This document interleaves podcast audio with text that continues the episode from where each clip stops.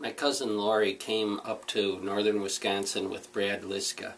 And Brad was just a little boy.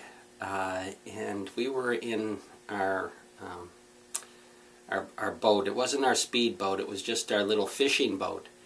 And Brad was fascinated with the, with the water, the boat, and uh, you could just tell. And I said, Brad, would you like to drive?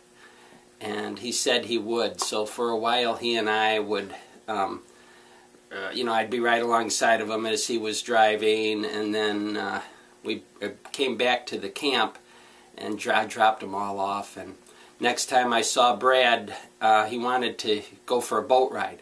So we went out in the boat, and he, uh, I showed him how to um, get to the point where he could drive it himself. Oh, he loved that, just loved it.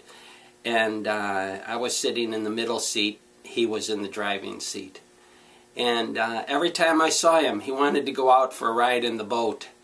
Uh, he just had such a thirst for, for driving that boat, and he did a real fine job.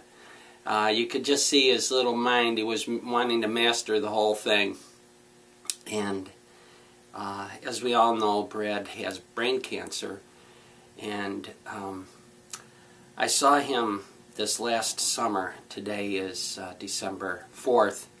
I saw him this last summer and um, it was on the water.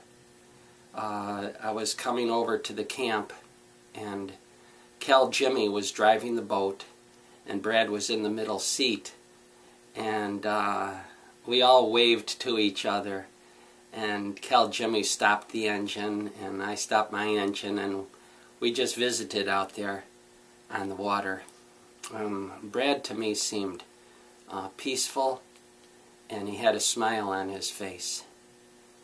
Uh, someone else was driving. Thank you.